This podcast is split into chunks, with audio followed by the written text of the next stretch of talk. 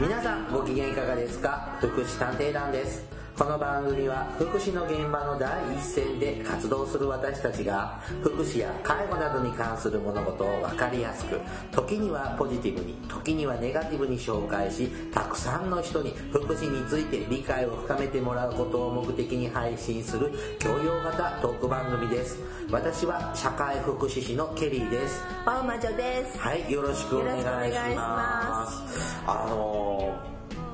ー県はい都道府県社会福祉協議会って組織あるでしょ。都道府県社会福祉協議会ね。はいはい。いわゆる社協をってやつ県ね。社協とか、はいねあのー呼んだりするとこもあるそうですけれども、まあ社協っていうところでちょっとお仕事があって、は行ってそのし都道府県社会福祉協議会のちょっと若い人とになんかちょっと喋ってたんですよ。い。はであのね今社会保障のこう考え方あり方についてであ今こう貧困の人には生活保護とか、い。はい。えー、と医療が必要な人には今回もしゃべるこう医療保険とか、はい高齢で働けなくなった時に備えてのこう年金とかいろんな社会保障の仕組みってあるでしょ、うんこういうのを全部廃止しては国民一人一人に国からうん。お小遣いを与えるはい。だから生活保護もないし医療保険もそのうん。うん。最低限の小遣いはくれるっていう考え方があるんですえよーっと、国民、な、なんだったっけ、それ。で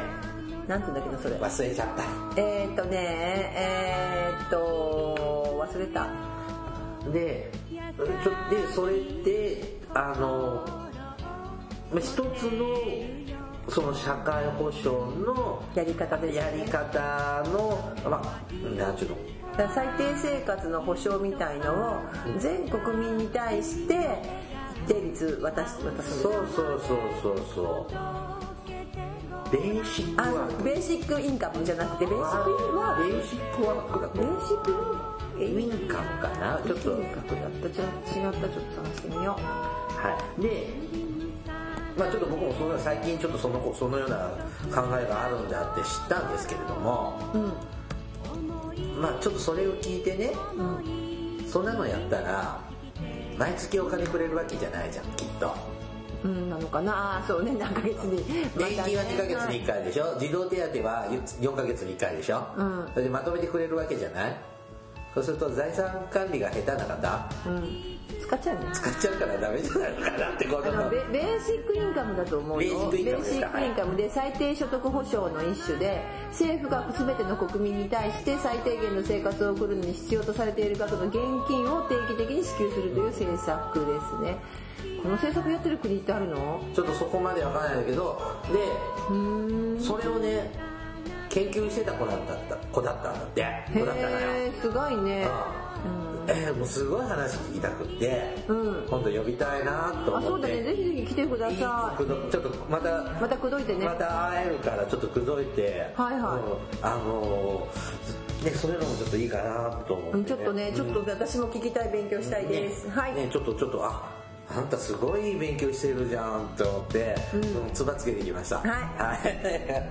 さあ、今回はですね、えっと、前回に引き続いて、国民健康保険。えー、えー、まあいいやはいまあ、で前回は、まあ、国民健康保険とはっていうようなのと、あと保険に入ってるからには給付が受けられるんですが、あの、3割負担でいいよってところで終わっちゃって終わってるので、はいあの、もう少し奥のね、あの、ところも見てみたいので、えっ、と、引き続きね、国民健康保険のお話ししていきます。よろしくお願いしますよ。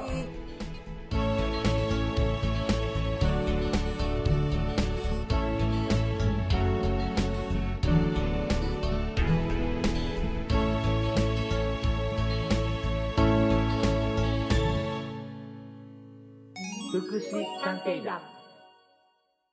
福祉探偵団第183回国民健康保険、はい第2弾ですねえーっと国民健康保険に加入していると受けられる給付はまあ、火災保険に入っている方は家が火事になっちゃうとお金もらえます。はいえー年金保険に加入されている方は高齢者になるか、障害者になると年金がもらえます。はいっていうように、医療、国民健康保険、医療保険もですね、何か条件を満たすと、 まあ、病気や怪我の場合などに、えっ、と、まず一つ病院代が、だいたい3割。いまあそうね、うんはいちょっとえ前回お勉強しましたうんですねってとこですが、えー、と他にもあの国民系国保のしおりはい笑顔あふれる心と体の健康というパンフレットによりますと、 はい、えっ、と、これ1番目がね、こう病院代が安くなるよってことが書いてあって、他にもあるので、はいちゃんと紹介しておきたいといはいわかりうとこまろしでたすね。はい。入院時、食事療養費の支給。はい入院した時の食事代は標準負担額だけを自己負担いただき残りは国民健康保険が負担しますあそうなのふえーえん安くなるのうんだろうねあそうなんだだってさに一日え一食だった間違えた えっと、うん、安くなるんだねえ昔は病院代の中に医療費の中にうん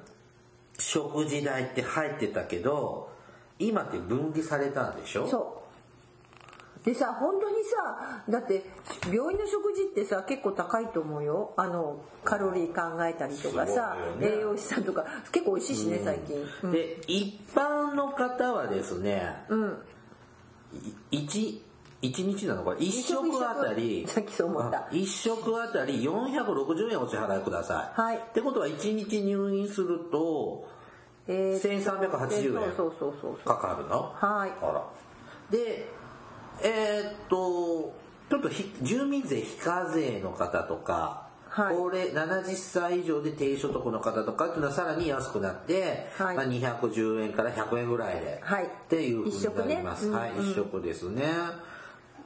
これ保険聞くんだじゃあなんで分離したんだろうねいや保険聞くっていうかさ保険聞くって感じじゃないのかもしれないけどねうん食事代は別枠にしたんです別ですよねでそれに補助を出してるみたいな形ですよねまあ負担してもらったらいいでも保険とは違うんじゃないでも保険給付だよこれ、まあ保険給付だけどさうーんはい次入院時生活療養費の支給うんこれよくわからなかった先療ほどね養病床あ療に養病床ね入院する65歳以上の人は食費と居住費の一部を自己負担しますあ 自分で払えってことですよねうんだからベッド代とご飯代ですよねだけどその、えー、と一部を自己負担だから全額払ってもらうわけじゃなくって、一部が自己負担だから一部じゃないその残りのところは要するに支給されてるよってことじゃないなんか言い方がささっきの食事もそうだけどさこうってことでしょだから残りは国民健康保険が負担しますよっていうことなんじゃないはなんかさこの辺になってくるとさその中でその先どうなってどうなってどういう割り振りなのかなっていろいろ思っちゃう例えば今回のさ食事の料費460円かけることの3000えっと1380円、だけど実際さ、えっとじゃあ病院がその国民健康保険に請求するお金があるわけだよねいくらか。い、うん、ケリーさんを入院させましてもらいました1380円の食費1日ねご飯3食食べても1380円はケリーさんからもらいます、でそれだけじゃ賄えないからそれ以外のお金を請求するんでしょ、そうですねうん、それが一体いくらなのかっていうのは書いてないからわさからないですねだからけどでもさもし保険の給付になっちゃうと例えば3割とか決めたらさ、例えば3割それが3割です、なんていうの分かります、だけどきっとそうじゃないんだと思うこれどっかで病院がかぶるようにできてるような気がしてきた介護保険の時にこの仕組みだもん、こういうのあったもん、まあ一緒だよねの食じゃな医療保い険食事は今ダメだけどね、食事は一切自己負担になっちゃったけどでも、えー、とお部屋代とかいわゆるホテルコストって言われるさ、お部屋代とかあったじゃない、あれさ全額払ってくれないんだよね今なんか1380円でピュッと今スイッチ入ったんだけど、あれもそうなのこうなんていうのかなこう本当は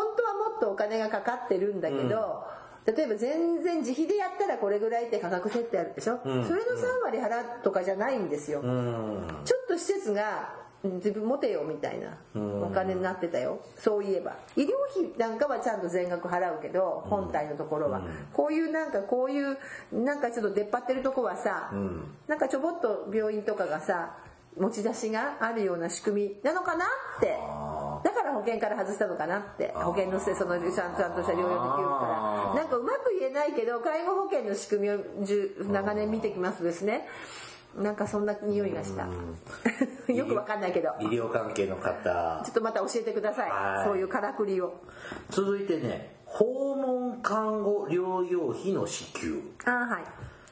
居宅で医療を受ける必要があると医師が認めた方が訪問看護ステーションなどを利用した時は費用の一部を支払うだけで残りは国民健康保険が負担します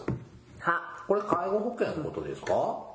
いやいやじゃなくって国民健康保険で訪問看護言いやすわわかりやすく言うと国民健康保険で訪問看護を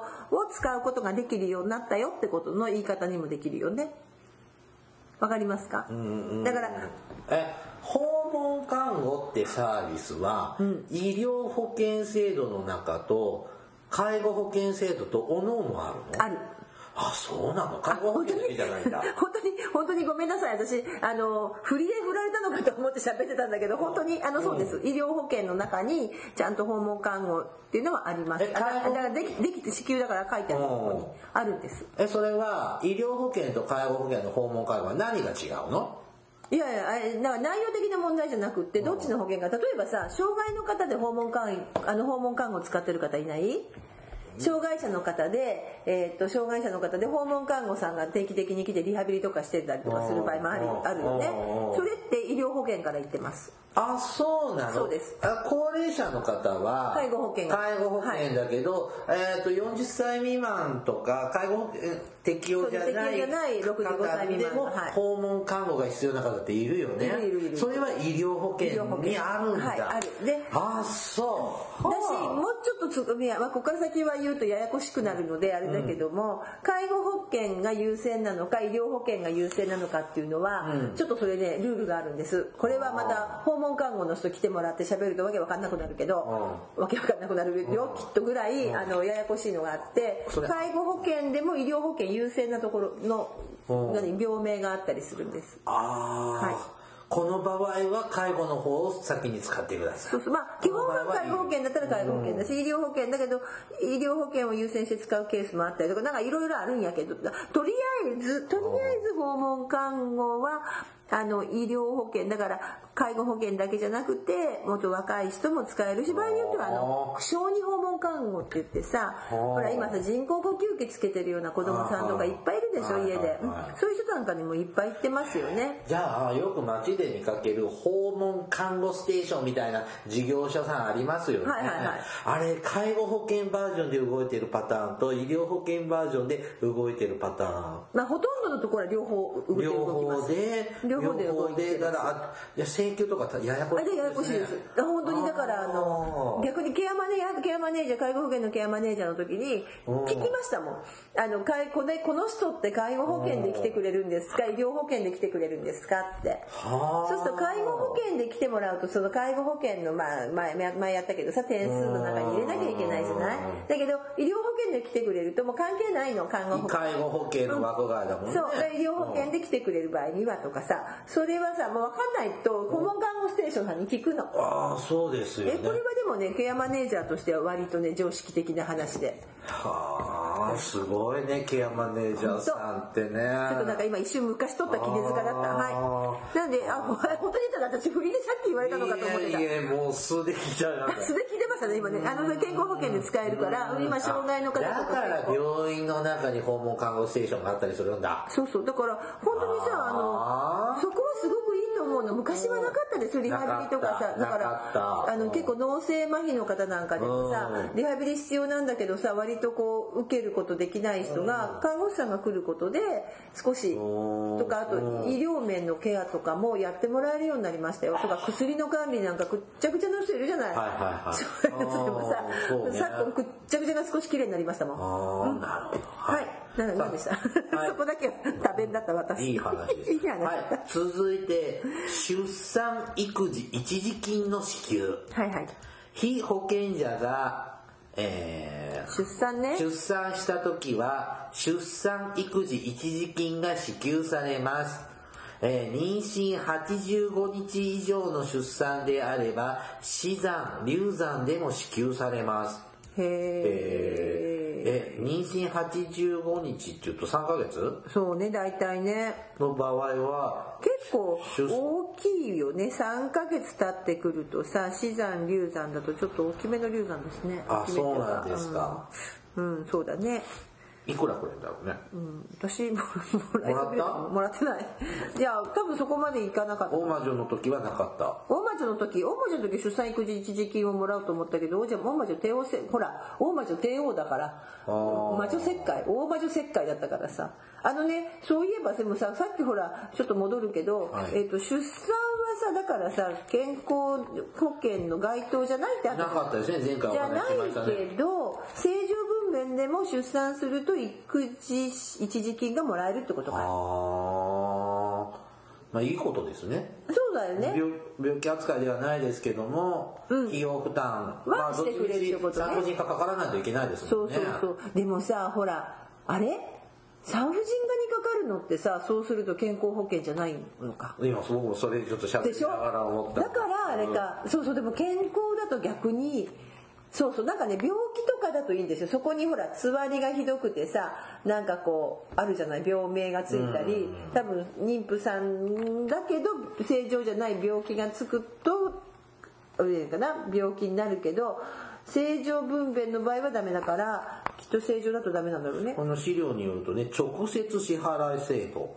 出産費用が出産、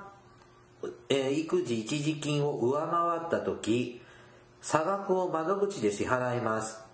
出産費用が出産育児一時金を下回った時には申請により差額が給付されますだから直接その出産した産院さんに払うってことですね、うん、で上回った分は、まあ、自腹ねうん下回ったら余った分はもらえるねもらえるってまあその基準はちょっとよくわかんないですが誰もが利用できるのあんまりこんなの聞いたお話をしたことがないですけど一般の方もう受け産婦人科も経理さんご縁がないのでご縁ないもん ね。ううんん、そうね。はい。はいでも、あの、これはさ、基本的には産婦人科に行ってくれればね。ああそう多ですね分自動的にある程度はさ、なんか、こう、こう、なんていうの、あの。うん、た多分そのご案内されるアナウンスされる部分だと思うんだけど問題は産婦人科に行かない人たちがそうダメだよそういうとこばっかりに行くでお金払わないとか産婦人科に行かないと かさ病気ですね職業は病でいす職ね業病です産婦人科に行かない人たちよね問題はあってはいはいこれも大事総裁費の支給はーい被保険者が死亡した時には、葬祭を行った方に申請により葬祭費が支給されます。死んだらお金もらえるの。でもさ総裁をした人がもらえるのそう。別に家族じゃなくてもいいねその。の総裁をした人の証明って何なの喪主の証明なのあのね、死亡なん、かそこさめっちゃ気にささ詳しいど う ぞ死亡届書いた人。えそうなの死亡届書いた人とお医者さんじゃなくて届けもう出した人書いた人出した人書いたっていうか、そうだ名前書い申請した人うへん。えだったと思っ書いたり、えそうすると例えばさ非非後見人が亡くなってさ後見人が死亡届出したらどうするのなんか専門用語すぎましたね。例えば、身寄りのない方が亡くなりました。はい青年後見人って人がついてました。はい、亡くなりましたよね。じゃあ、まあ、青年後見人が市役所に死亡届出したりするわけよ。うん、そこままではしていいんだよね今家庭裁判所 OK 出てるよね、うんそしたらこれ誰がもらう外にもらえるのであの国民健康保険とか保険証が手元に残ってるから、返しに行くわけですよね、その時にこの手続きして、誰でもいいですよって言われるでいくらくれるのこれ5万えーもらっちゃったもらったことないですえーこれどうするのいいで申請主義なんでえでもさこれってもらったらダメなのそれねちょっとうちわでもらっていいちょっとこれ僕の仕事の感じじゃないあんまり僕の自分の仕事のことこの番組で喋りたくないんだけどもあそうあうんだサムネ喋ってるじゃんだってずーっと頑張ってるのに送ってくるからさあだからもらっちゃったって人もいるしいやもらうべきじゃないよっていうのでこれって問題だよね、うん、でももらう権利にがでだから市役所としては別にいいんだもらようね権利は別にあなたでもいいですよっていうのが向こうのお仕事そうやって言うのではすよねで逆に言えばもらっ受てけもら取ったる方がかいい否よねかっていうのはだしうんへえじゃあ逆にもらってさそういうのをお金をプールしてさあの私みたいにほらあの困ってる人何が困ってんだ違う方に回すでもそれってどうなのかなってありますが、国民健康保険だからなくなったら、まあ、いわまあ一般的には猛襲ですよね。なそう例えばさ、あそうか死亡届を出し書いた人死亡届書いた人だったと思うんねだけど、でもさまあそうしたらさこれ例えばさ親族が揉めててさ、でなんかあそれこそどこぞやの誰かさんみたいに遺骨引き取る話じゃないけどさ、親族が揉めててさ、そしたらモテちゃう人いるかもしれないね、へえだから知らないとこっそり誰も知らないから自分の懐にっていうのはありえますねありますね、うんはいありがとうございます死人に口なしってやつですね、うんはい5万ぐらいですね逆へにーこれでちょっと遠いご縁のなかった親戚の方にご協力くださいってこれあと書いて出したらあそうね5万円もらえるかそれいいねらはちいょっと手伝ってっていうようそうに そ言ってっていうねのにもちょっとちょっといいねいいうんでもねまあそうか昔はやっぱ総裁したら大変だったねって言ってもまあなかったんでしょうね今ねそう今ほら葬儀をさ楽そんなややらなくなっちゃったからさうんちゃんと盛大にそういうのちょいちょいしてくださるからそうねううんん私あとねその次のやつがねはい知らなかった移送費の支給は医師の指示により重病人の入院転院などの移送に車代等がかかった時に移送費が支給されますただし申請により保険者が必要と認めた場合に限りますうんまずどっかの病院に移ってもらわないとあなたはダメですねっていう場合の移動費移動のお金だよねまあ、お医者さんが例えばうちの病院じゃ見れないから、あの向こうのね専門の病院に行ってくださいとかいう時はいいってことか寝例たっえきばりだからワーゴンじゃないとダメだよねね車代等だからさうん等だからさヘリコプターはいいのかなとかドクターヘリとかも、ただしその保険者市町村ですねはあ保険屋さんがそうですねって認めた場合じゃないとダメだ離島とかでさ、ねヘリコプターで運ばないでもそれは大丈夫でしょそうとかがそうだろうねあのヘリコプターで運ばないとダメだったらドクターヘリのそれこそさっきの300万になっちゃうからさうん1回飛ばすだけでどうやって申請するんでしょうねこれ市役所の窓口行けばいいってことなのかななのかなうんうんまちょっとこあれねうんまあそう言われればそうですね昔ねありが、たあいのね、そうそう、これ私あんまり、あんまり知らないっていうか、多分それ使ってたのかな、あじゃない、ごめんなさい、私が関わったのみんな生活保護だったかもしれな いって今思いながら、あの、そうじゃない人でね、あの、これはダメなのかな、えっ、とね、さ、結局その子供さんのところに行きたいって話になっちゃって。であ本当に確かねえーっとね結構な長距離300キロ以上を車で運ぶって話になったことがあったんでーす名古屋東京ぐらいですねああそうそうちょうどそのぐらい300 300もうちょっとかもしれない、うんでそれがさ息子さんたちかなんかがまあそこにいるのでそっちの病院で最後まあ死なせもうもうダメだったんだけど死なせたいって言うんだけどそれはダメかなーダメだと思いますね医師が必要だと認めたそうねはいはい重病人じゃないとダメですよあ重病人重病人もう亡くなるような人だったでも牽引の必要はない重病人まあもっともねそのまま見取りになる人だったのを最後そのそっちでっていう話はダメだろうねうんはいうんはいはい続いて療養費の支給あさっきとどう違うの次あのような場合は費用の全額を支払った後で申請により保険で認められる金額の7割分8割分または9割分が払い戻されますはいえー旅先での急病、旅先で急病になり、やむを得ない理由で保険証を使えずに受診した時、はい。医師が診療上必要、あ、ごめんなさい医師が治療上必要と認めたコルセットなどの補装具代がかかった時、私これあったあった。首巻いたことある一。応読まして。首輪みたいのはえっ、と、医師が治療上必要と認めた針、球、あんま、マッサージの施術を受けた時、うん。支給対象となる負傷により柔道整復師の施術を受けた時うん。はこれらみんな保険は効かないまあ保険証を持て持たずにあ旅先とかで持たずに受けた時後で申請して返してもらえるもらってるまあよく聞きますコルセットもよく聞きます。あそコルセットか自分がやりまうした。うんこれどういうこなんだろうね、治療上必要と認めたとコルセッああト。たださ、後からだからかな。コルセットはオーダーメイドだからね。ああそうかお金かかりますよねこれも保険が後から償還払いで返ってくるそうそう。 3割でいいってこと結果のそうそうそう。あそううーんまあでもそうだよねただほら、あの、あれ、ハリキューあんまとかさ、この辺よくわかんない。どうしてなのってわからないけど、はい、あの、何を言いたかったかっていうと、療あのね、最初に療養の給付だったじゃない、うんだから療養の給付は現物給付なんだなって思って。あそうですね現物でしょ、だから医療例えば診察とか治療とか薬や注射を、まあ、全額じゃないけど7割なら7割分くれるわけじゃない、だけど今回のは療養費の支給だからこれは現金支給ってことだよね、うんそうやって考えるとこう現物支給とさお金で支給されるものとさ、うん混在してるんだねあーまあ先払いか後払いか よ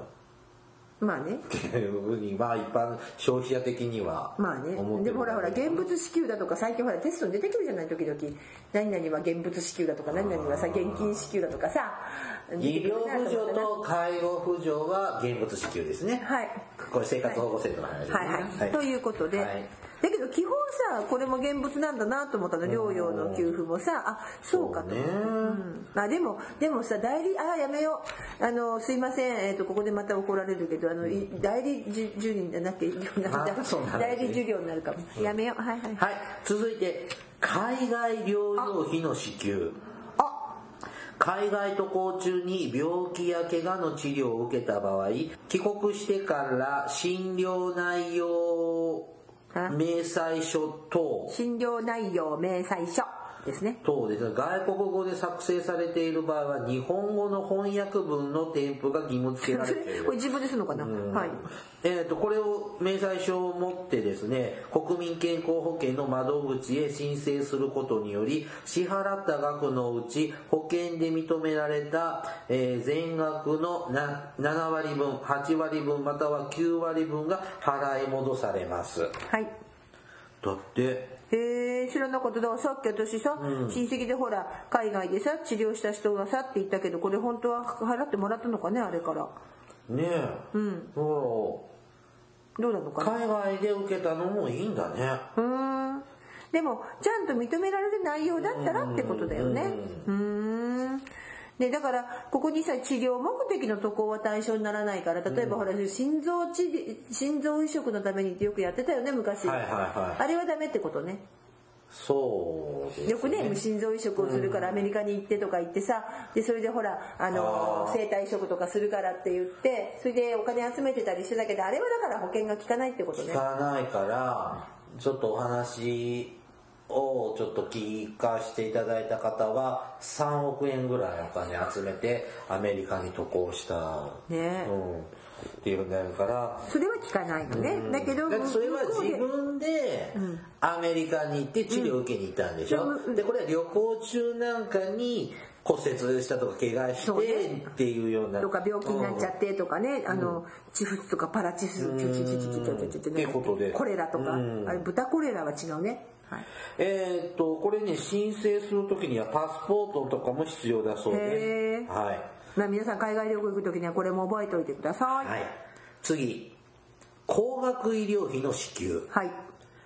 医療機関で1ヶ月に支払った窓口負担が自己負担限度額を超えた場合、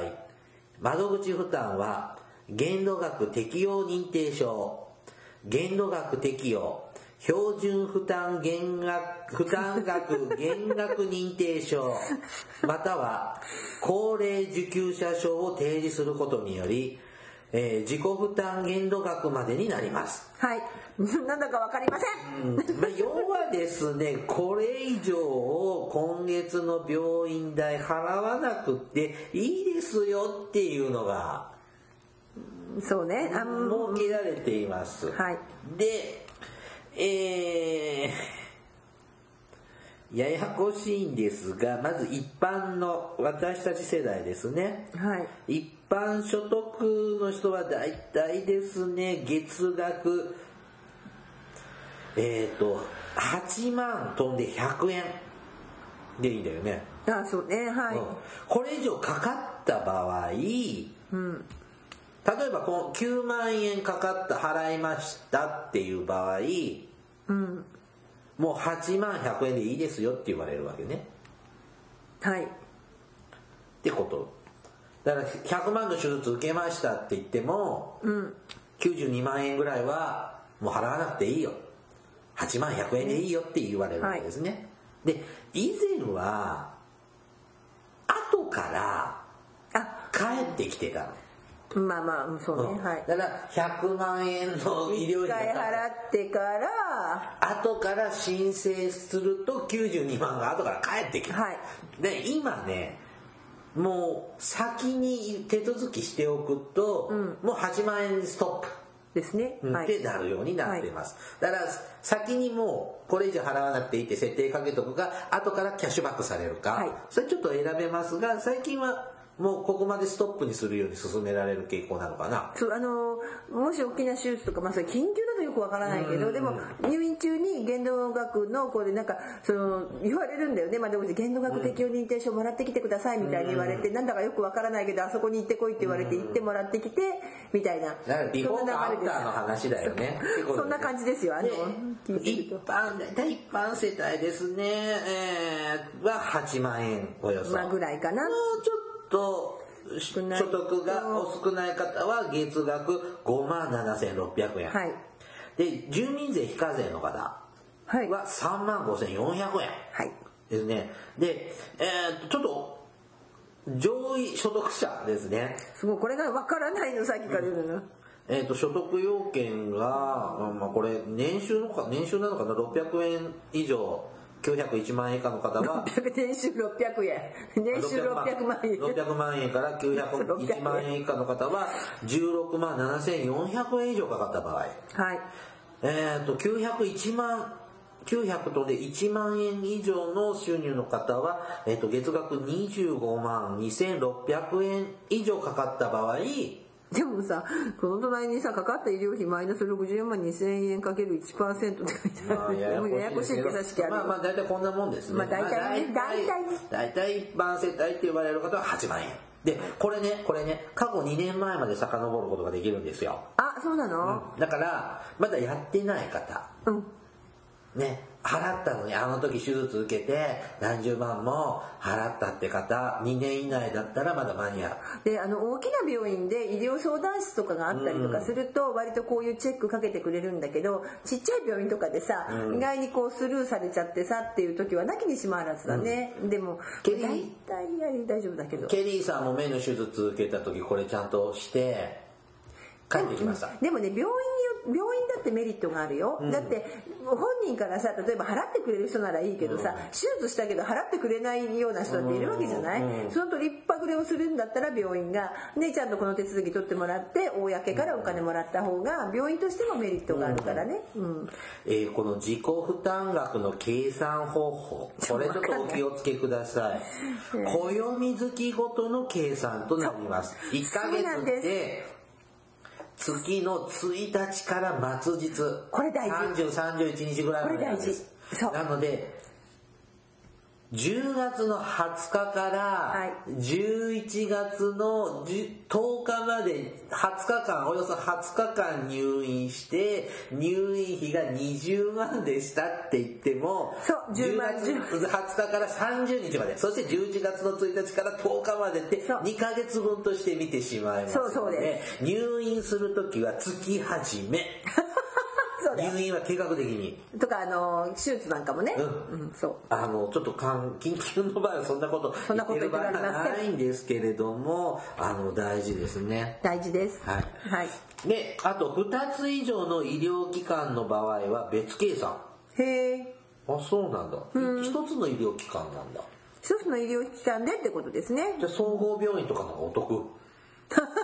でもさ必ずしも総合病院まあそうかもしれないけどねだうかんでも必ずしもそのまあどうら、で内す科かと皮ね膚科と、でも同じ医療機関でもさ次に書いてある以下と歯科は別計算とかさああ、本当あだ。と同じ医療機関でも入院と外来は別計算とかああ、そうなんだ。こす。結構厳しいね、だからまあ大体手術して入院した時ぐらいしかちょっと使わないけどねって思いますが、ちゃんと帰ってきますのでね。まあねでただしあのあれですねよくさ差額ベッドって言われるさ、個室代とかさ、あはそれからお食事代さっき出てきたけど、うんとかさあとほこれはノーカウンら、トですね。うん、あとあのーテレビ代とかさ、はいそういうのノーカウントねはい。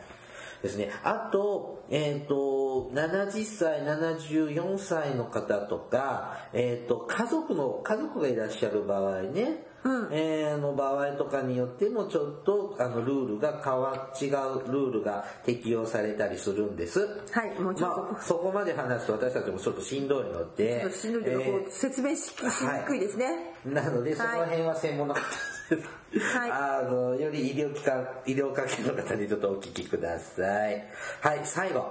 高額医療高額介護合算制度あそうそうなのよはい、医療費が高額になった世帯に介護保険の受給者がいる場合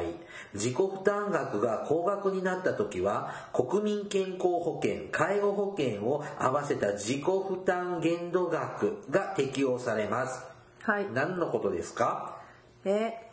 だから医療費が高額になった世帯で介護保険の受給者がいた場合には自己負担額が高額になった時国民健康保険と介護保険合わせた自己負担限度額が適用されるからごめんなさい バレ たいやっていうか私はい、はい今日これあの申請してきましたあそうなんですじゃあ忘れてました。半年間忘れて寝かしてた書類があ忘れてたと思って、あの、そうです。はい。だから、えっと、これでも最近の制度のはずだよね。えっと、3年か5、何年前だったかな。あそうですか何年か前でしょそうすると病院代と介護代がおまけにななるっていうそう、あの、連動割引なんかさ、さっきさ、同じ病院でもさ、えっと、い通院と入院はさ、う別でですよって、まあ、70歳未満の場合はね、はいはいはい70歳未満の場合はとかさ、歯医者さんと歯科は、あの、歯医者さんと普通の医科とは別とか言ってたけどさ、これは違う保険なんだけど、でしょ介護保険とと医療保険は全然別の保険なんだけど、違う別のですねだけど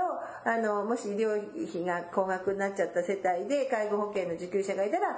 ほら言ってその介護保険の受給者も自己負担が高額になったらそこは合わせて合わせて見るよっていうルールだけどそれがどれくらい返ってくるのかって申請しないとわからないって言われたやらなかったケリーさんも保険のことで。僕はだからたまに来るの。でね忘れてて今日やった出してきたこれ。これはないな僕はであのーまあちょっと70歳未満と70歳以上74歳未満の方によってちょっと設定が違うんですけど、えー、と例えば70歳未満の方だとえっ、とどっちがいいあいうえおだったら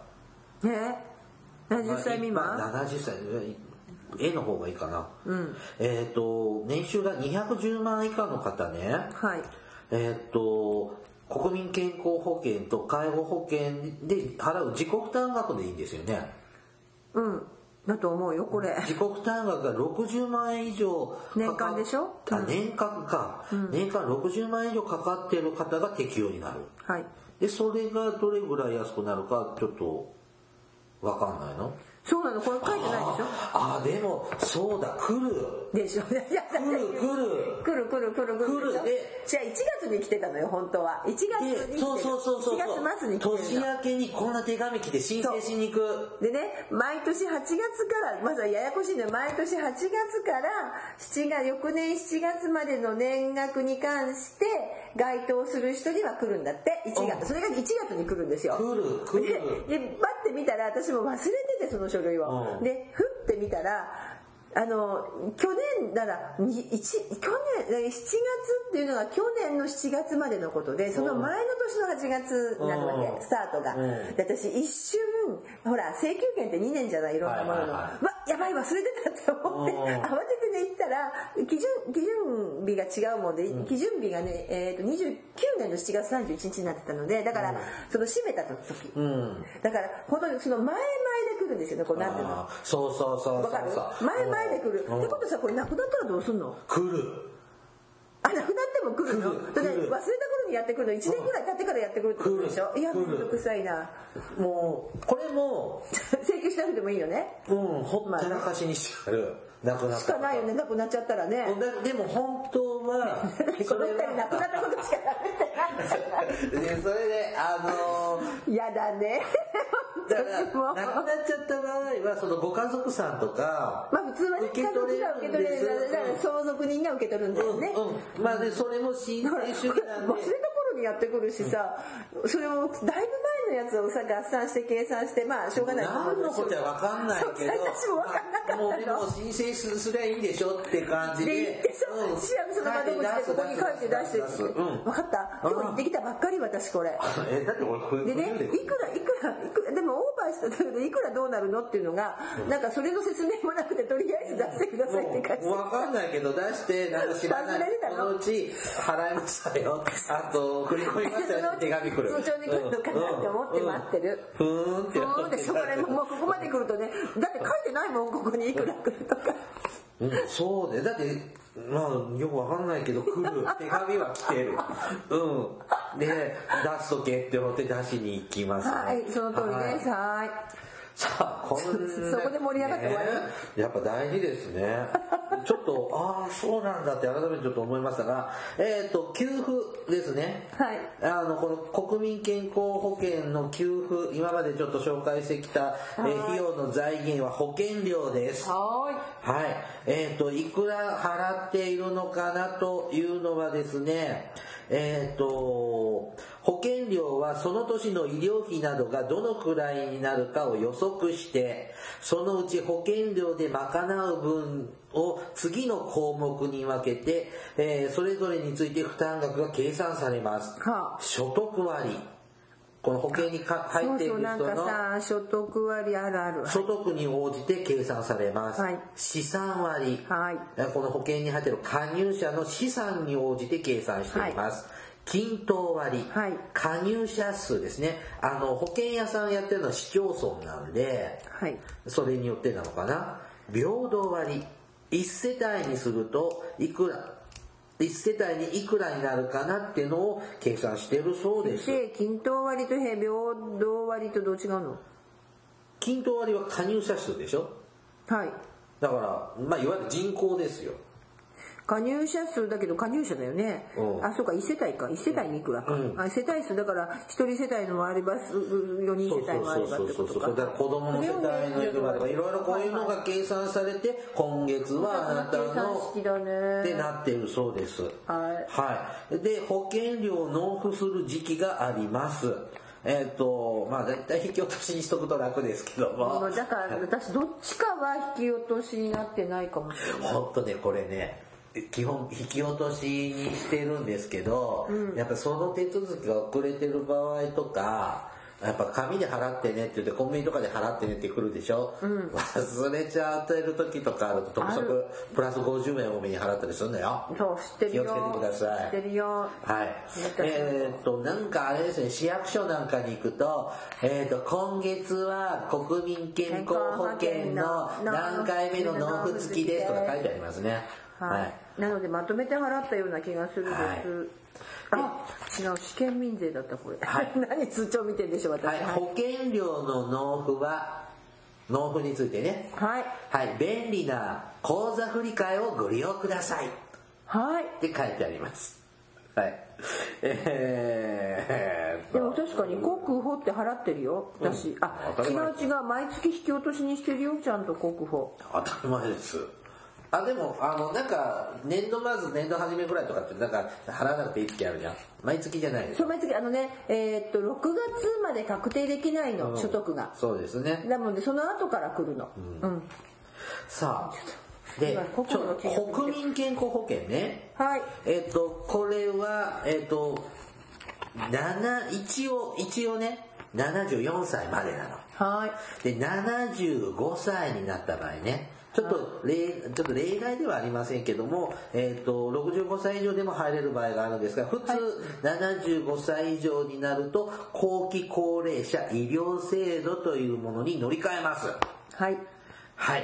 えー、75歳の誕生日からは後期高齢者医療制度の非保険者となり、医療機関を受診する際にはこちらの保険証を持っていってください。はい後期高齢者医療、後期高齢者医療非保険者証っていうのを提示してください例え。ばさこれに変わった時にさすごい言われたじゃないこの後期高齢者って名前どうにかしろって、最近何にも言わなくなったねあの時はね。めちゃめちゃ言ってたよねあー後期高齢者って言われて言われたって言ってさ、でで前期いや前期高齢者と後期高齢者ってありますけどってあの私たちは知分かってたけど、そこの後期高齢者だけ取り立たないんだけどすごい当事者が怒ってたね当時最近当事者が怒られてないねまあとと当時、これができた当時の政権がちょっと人気があそう、ない時代でしたから、うんでもさ今だってまあいいやうんまあ、75へ歳ーこれは昔の老人医療制度のですね成れの果てですね成れの果てってだってさあの老人医療制度って昭和の48年から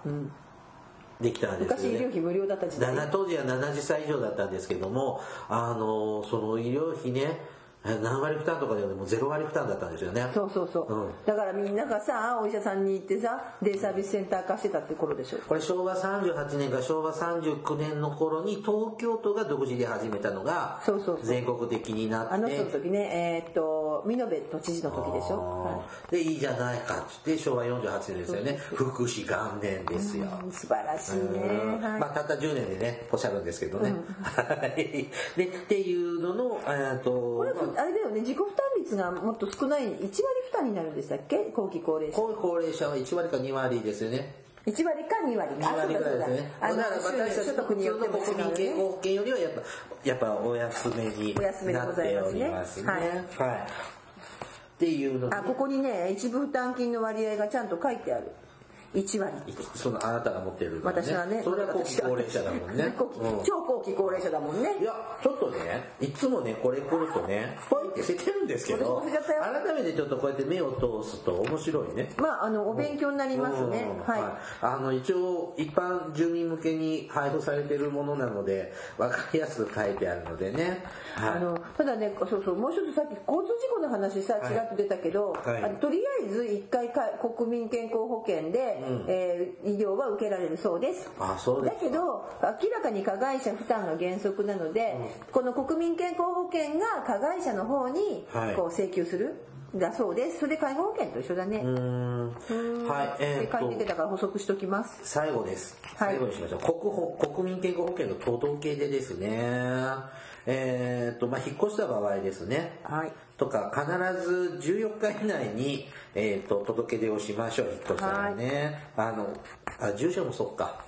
まあ、住所ぐらいはいいけど違う町に行っちゃったらはい。特にですね、えー届け出にはマイナンバーの記入が必要ですはい。届けの際には個人個人番号カード通知カードなど個人番号が分かるものと運転免許証などの本人確認書類をお持ちくださいはい。他にですね、印鑑とか、えっ、と、転出証明書とか、転入証、転入証明じゃないか。なんかとかね、あの、ありますね。あと、就職した方とかね、健康保険に入る方なんかも手続きちょっと必要になるの、ねえー、と他の健康保険に加入した時にも手続きが一応国民健康保険をやめる時ですよね、はい。はいや、国民健康保険をやめて、健康保険に切り替わる。はいはい乗り換えるとき、一回やめるんですね。ほはいんで入る。あ新しい。逆に会社勤めやめて、国民健康保険に入る方も手続きが必要なのね。話しましたうん。1ヶ月でもしないとダメなんでしょ ?1 ヶ月だけ。ああそうそう開けないでうんなこういうふうになっだってたっけな私なんか言われたのその時に忘れちゃったでなもんか1ヶ月ぐらいだったら病気もしないしいいやとも思っちゃうけどね。そう、なんかね、いや、なんだったかな、あの、書類をね、ちゃんと出してくれない会社があったりとか、いろいろあるみたい。あーずれたりするんでしょうけどね、その辺は、えー各市町村の市役所や役場のに窓口あるんだよね。はい。うん、えっ、とうち僕たちの町よ健康保険課だっけだったか、わかんない。だったかあなのそういうとこねあの、生活保護課の隣ねだったかな隣じゃないよ。隣だよあ、隣か、ん生活保護官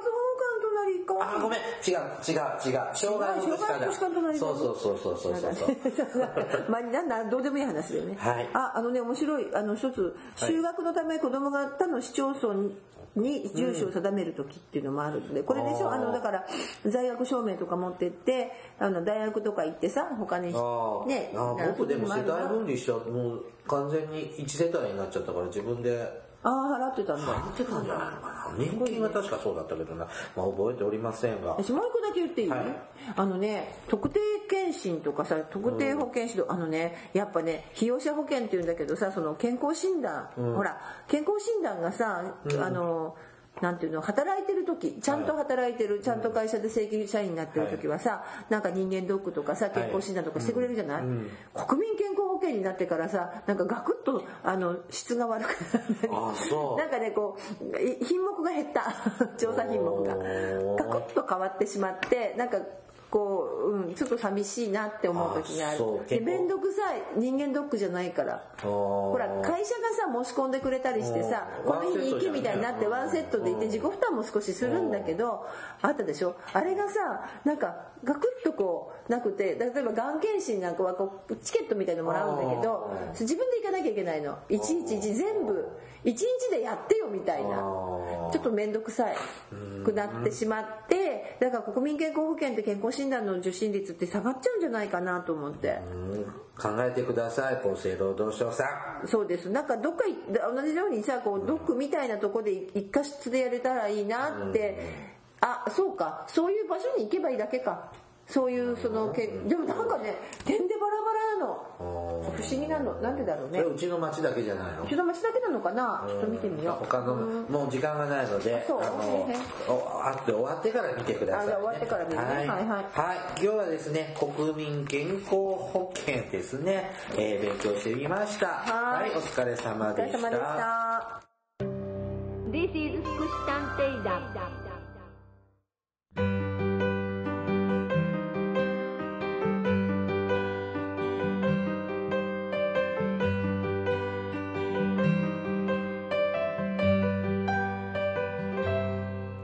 エンディングです、はい、時々ねこうこれは今回国民健康保険のものですけどはい、ちゃんとよ読まないとダメですねそうね。うんまあいろいろね、あの市役所から来る書類なんかもさ、時々なんかないあのどうでもいいやと思ってちょちょっとちらっと見てさ、でなんかこうしまい込んどくとさ、えらいことになっちゃうがあるね時々ね。ゴミの山になるんで、あのーすぐ捨てるんですけれど。しまったとかね。うん、で、こんなの、また必要だったら市役所に行けばもらえるだろうしって思って見なかったんですけど、今回たまたまね、ああ、これってちゃんと番組で紹介すると、いいんじゃないかな。多分、僕らもそうだし、ほ皆さんも多分大して読んでないでしょ。読んでないしさ、うんあのそうそうでもねなんで最初ね私がほらお金払わなかったかったりとか言うかっていうとねあのそうそう国民健康保険はもちろんこの国民健康保険っていうね、まあ、健康保険はねこういうので大なんていうかなこのことでも大事なんだけど例えばね、えーっと今さ各地で例えば小学生までとか場合によっては中学生までさ医療費無料とかいうのありねますね、ああいうのって全部健康保険に入ってるのが前提なの。あそうなのそうなのだから例えばこねこでもいいの国民健康保険でいいんだけどそうすると今子どもの貧困とかの話で学校の先生は簡単にさ例えば医療費無料になったんだからお母さん例えばほらあの、ねえーと健康診断で引っかかりました学校の健康診断でこうちょっとね精密行ってきてくださいってさ新人が出るでしょで行かない親御さんって連れてかないでそうするとさ「なんで?」って言うと「いや健康保険いやなんで?」って時に学校側はさ「いやもう無料なんだから行ってきなさいよ」って言うんだけど実はそれのためには健康保険に入ってなきゃいけないあそうなんだあれってちょっと町によって違いま何す歳までだいぶ違いま私すたちの町今どっかはかな10歳あそれちょっと1歳か小学校6年生ぐらいとかまあ町によっては違いま13まです違いますとか違います5歳までとかとか昔の老人医療と一緒だよねあとあの例えば何歳までは、えっと窓口でも窓口負担ゼロにする場合とそれから、えー例えば1回払って償還払いって言って後で帰ってくるそ場合れは各町で独自にやってるから違いますそうそうそうですよねちょっと違うそれは普通私たちさ子供もまあ2割3割払うじゃないですかそこの3割とか自己負担のとこ町が持ってくれるってそう話そうだから、えっとそそのためにはさこういうちゃんと国民健康保険最初言ったけど要するに短て短期でもいいんですよ話にならないんそだう話にならないよだから簡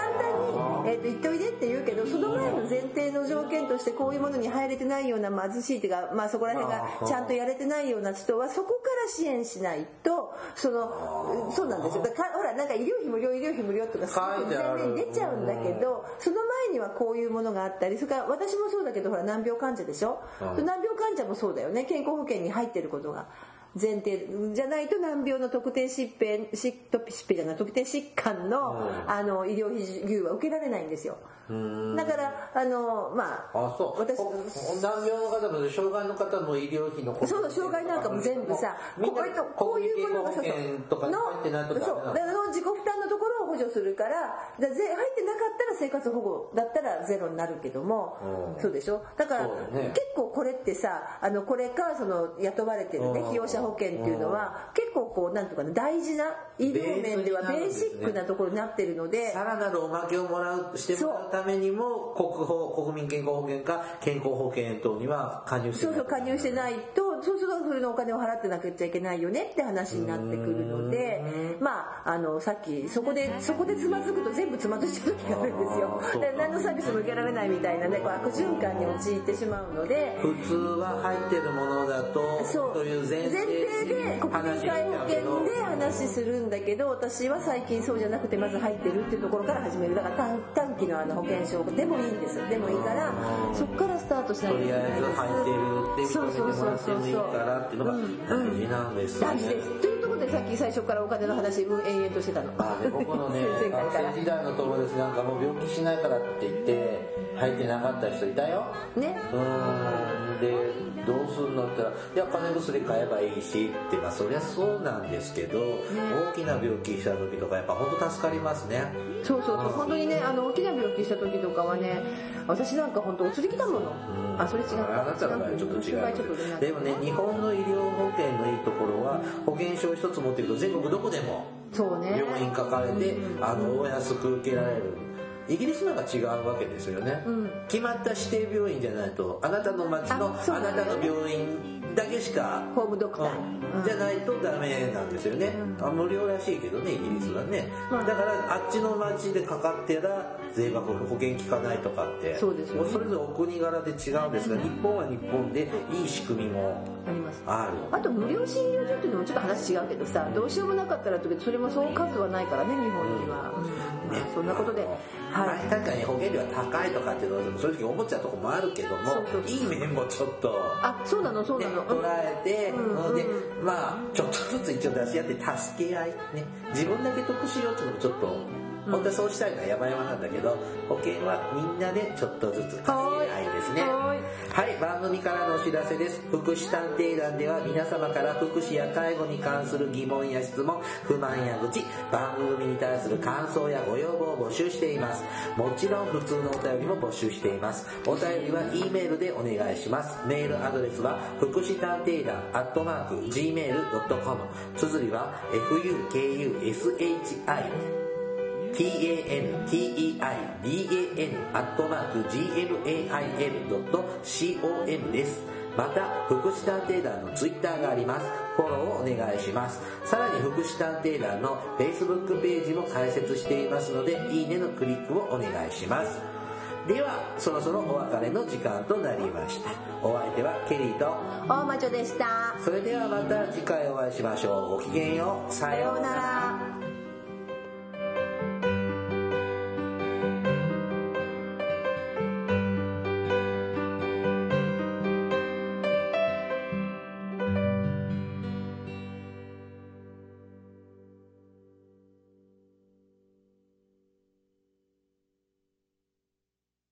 福祉探偵団皆さんご機嫌いかがですか福祉探偵団ですこの番組は福祉の現場の第一線で活動する私たちが福祉や介護などに関する物事を分かりやすく時にはポジティブに時にはネガティブに紹介したくさんの人に福祉について理解を深めてもらうことを目的に配信する教養型トーク番組ですぜひお聞きください This is 福祉探偵団